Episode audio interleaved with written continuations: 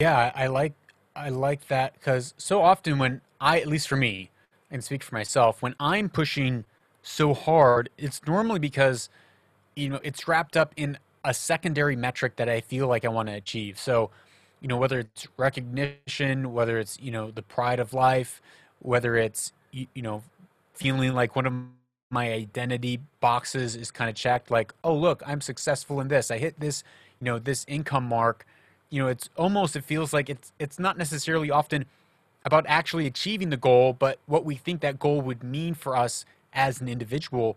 And it for me it always triggers saying that my my identity is placed in the wrong thing. My identity is placed in my outcome in my achievement. And whatever it is i i will always become disappointed you know even when i when i hit my milestones. I hit my milestone and it doesn't feel as romantic as I think that it should feel. And so I'm actually find myself more disappointed when after I hit it than when I didn't hit it because I realized it's fool's gold, right? It's like it's not it's not real. It's it doesn't actually satisfy us deep within. You know, it's it's not bringing that fulfillment that we are pursuing. But I also like, you know, setting goals that are much bigger so that it pushes our our efforts to something that we think that you know we something that we wouldn't do or we didn't think that we were able to. So i love pushing those goals because then it actually causes me to be creative in saying okay well other people have gotten there. How can i get there too? What creative thinkings do i have to employ based on my limitations? And i think that's part of part of it too. It's realizing what are my limitations that and bounds that I have to work within in order for each to reach my crazy goals, right? So if you bring your crazy goals into reality and into okay, how do I do it within keeping my health regime in working out every day in having a healthy family life? How do I do this without burning out my team and making them all hate me? When we bring them into like the limitations, those bounds of limitations are actually the things that that breeds creativity, right? And so I, I love, you know, when I'm working with clients, I, I bring it down, okay, what are the limitations that we are working within? Because those limitations enabled us to actually build something great rather than just having, you know, pie in the sky. And, and I talk about this when, you know, boundaries within our personal life. If we don't have boundaries, and this is you know what we've been talking about bringing truth bringing reality in boundaries are like the walls of a riverbank. If if a river doesn't have banks it just becomes a swamp.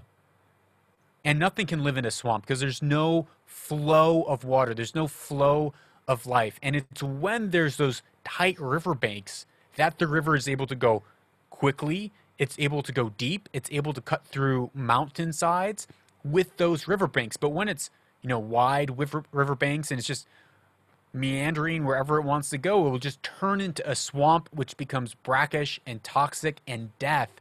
And that's why, you know, those limitations of saying, what are we saying no to? What are the, the limitations? I mean, just think of your marriage. When you got married, you said no to 3.5 billion women, right? You said no to all of this. And that limitation of committing to one person actually brought forth joy, life, happiness, kids. Like that, the saying no is almost as important as the saying yes.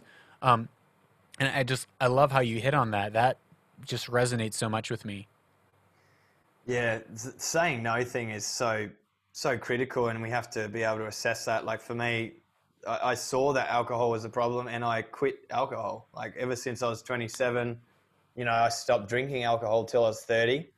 Um, that was just the goal. like, I won't drink until I'm 30 because it's not working for me right now. I just had our, our daughter. Like I, I said, you know, I don't want to be this person yeah. for her. Um, and it's not working for me. So I quit it and I didn't have a single drop. People would offer me like, just taste this. And I was like, no, I don't want it. I'm not having any. So it's zero.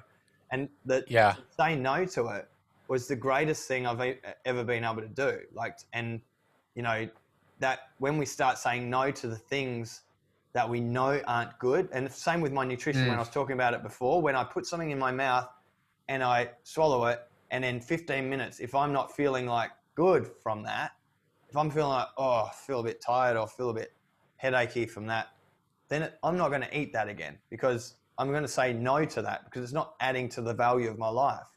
You know, so Mm-hmm. the ability to say no is what you know. I think successful people, and when you come back to the athletes that you asked me about before, they say no to so much. They say no to everything that's not going to move them forward towards their goal. Yeah. and, You know that that Hey, it's Greg from the Electrician Success Academy. Did you know that the Academy Mastermind has hundreds of self paced video training to help you understand how to start, scale, and automate your electrical business? This information is going to help you succeed faster and with less mistakes.